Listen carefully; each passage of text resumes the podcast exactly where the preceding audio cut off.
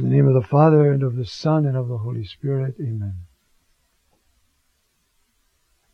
Heavenly King, Paraclete, Spirit of truth, you who are everywhere present and fill all things, treasure of all that is good, Master of life, come, dwell within us, cleanse us from all stain, and save our souls, O good one. Mary, cause of our joy, pray for us. In the name of the Father, and of the Son, Holy Spirit. Amen. Well, we're going to finish chapter 14 of John. Actually, I'm going back for just a minute to do verse 27, which we've looked at in chapter 14 briefly, and then move ahead and uh, finish this whole section. There's only, it goes down to verse 31. Okay. So, the Lord says, uh, I leave you peace. I leave you my peace.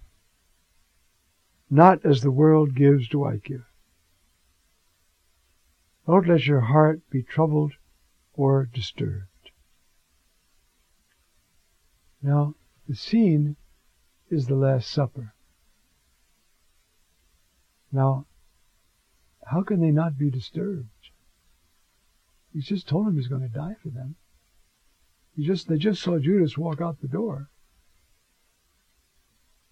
He's telling them, your peace doesn't come from there. It doesn't come from having everything go well. It comes from having me in your heart. That's where the peace comes from. And that nobody can take from you. And so he's saying that, you see. Um, my, you know, my peace, peace I leave with you. My peace I give to you. Anytime you're troubled, say, Jesus, give me your peace. What does that peace consist of? Trust. Peace, you see. As um, and Augustine says, you know, that um, peace is the work of justice, but it's also the work of, see, often, see, and right here in this text, don't let your heart be troubled. How come we're troubled? Because we're frightened. How come we're frightened? Nobody around to help. And he's saying, look, I'm always there. You may think I've abandoned you, but I haven't.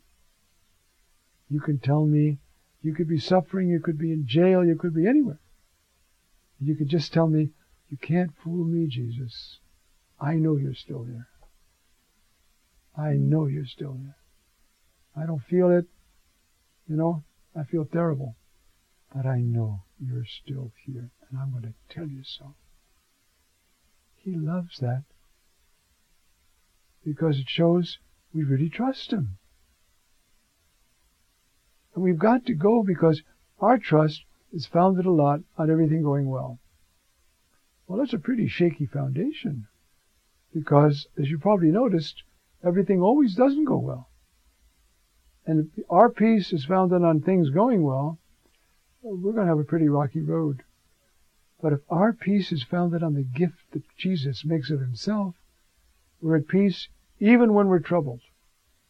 So that's what he's saying. Don't let your heart be troubled, nor disturbed. Now, what's going to trouble them? See, you heard that I said to you, I'm going and I come to you. If you loved me, you'd be happy about that. Because I'm going to the Father. And the Father is greater than I. Now, what can he possibly mean by that? You see? Well, the Father is the source in the Trinity, for one thing.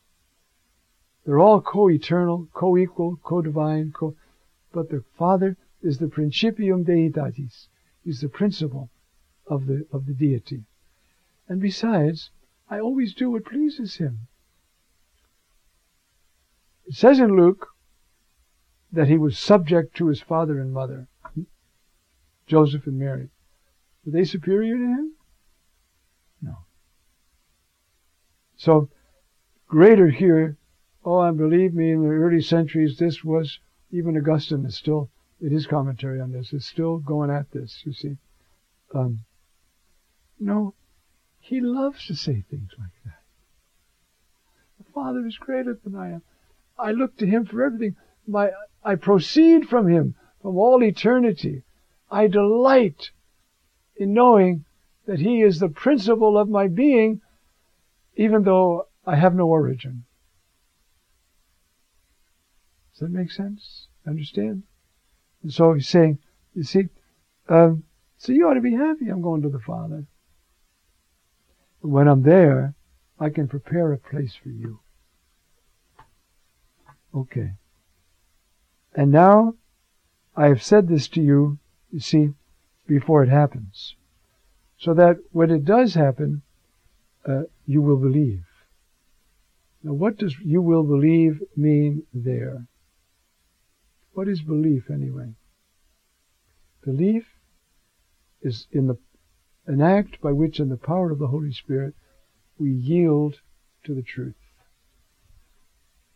I mean, you're going around a corner and a guy comes and hits your car and it's a mess. Somebody says, be peaceful. You say, peaceful now, look, look at my car, you know. Well, you see, yes, in a way, you don't have to get too troubled. Because you see, uh, you believe. You believe. I'm just thinking, I don't know why, of the image of um, Maximilian Kolbe in the starvation bunker. And finally, the, you know, they're going to, there's a couple still alive, they're going to, they kill them with an injection. And he holds out his arm so the guy can inject it. He knows where he's going. He's going to see Jesus. And he knows it. Because the Holy Spirit has taught him that. See? Then he goes on to say, um, I don't have much time now to speak with you because the archon tou kosmou, the prince of this, of the world is coming. But in me, he has nothing. He can't touch me. First place, I went out into the desert right after my baptism and I conquered him.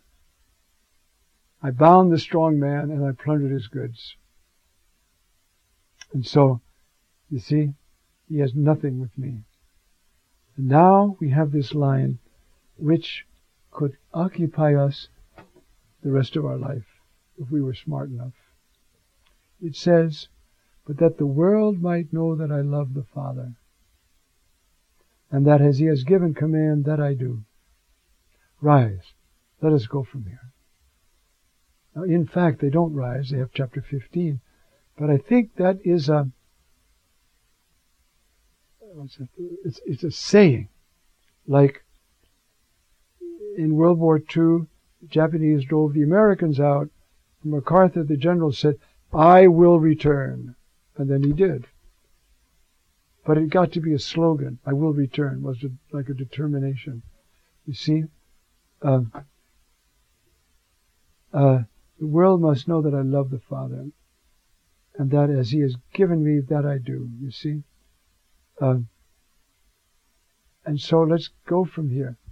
Now, you find those exact same words in Mark, in chapter 14, verse 42, which is the last line of his account of the agony in the garden. In other words, this is something Jesus said that was cherished by the community.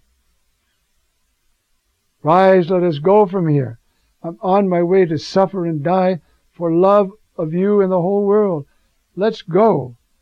See, egeriste agomen in. Let's go. Rise, let us go from here. That's exactly, maybe I should read it to you. Um, oh, here it is. Um, he says, my betrayer, you see, o paradidus me engiken, my betrayer is approaching, you know, and, and then these very words, which would show us, I think, that they are words that are dear to the early church because they give us a glimpse of the heart of Jesus. How polarized he was by the will of the Father. He's going to go, you know, he's just finished saying, you know, he's been in agony, he's talking to the Father about, but not what I will, but you will. Now his mind is made up. And so it says here, you see, um, Behold, the Son of Man is handed into the, handed over into the hands of sinners. Rise, let us go. So I'm trying to convey is, remember, these people had a great oral tradition. They didn't sit there just copying manuscripts. This was alive. They spoke about this. They talked about this. They preached this. It was recited every time they met for the Eucharist. Everybody knew these things. Besides having great memories, which we don't. Uh, you see? Uh, so, this is a, a way of expressing Jesus' determination and his love to go and do the will of the Father. Rise. Let us go from here. In this text, they're in the upper room. But you don't have to take it literally, that, because the very next line is going to be, I'm the true vine. So they didn't go anywhere. As we have the text now edited for us. But it is expressing, I am determined to do the will of my Father, and I will do it. And I know what it's going to cost me. I sweat blood over this. I even asked the Father if there were any other way to let me take it. But there isn't any other way. I embrace this. I love the Father. And what does this show? That I, as it, you see, the world must know that I love the Father. The world must know that I love the Father. This is how you're going to know. You're going to see me embrace the cross. So there is a grace that we should pray for. That's to look at the cross and look at the heart of Jesus. It's opened by the lance. Look in there. And there you will see, as far as you are able, the love between the Father and the Son. It's there. That's why the saints always tell us, dwell in the heart of Christ. Dwell there. Live there. Live in that place of love between the Father and the Son. Live there. You see? So that's why the world must know that I love the Father. That's the reason I go to the cross. Yes, to save you, absolutely. But it's so that the world can see what love is.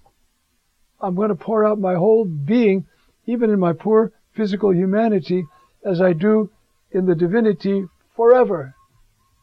The world must know that I love the Father. I want to show the world how much I love the Father. I'm going to embrace the cross. I'm going to follow the Father's plan so that you can all be with us in heaven. That's how much I love the Father. Isn't that great? You see, you have a text in Paul, Romans 5, how much he loves us. You know, hardly for a good, just man would anybody dare to die. Oh, maybe for a just man, someone might dare to die. But God shows his love for us in that when we were sinners, Christ died for us. We were enemies, and he died for us. That's who he is. So that ends chapter 14.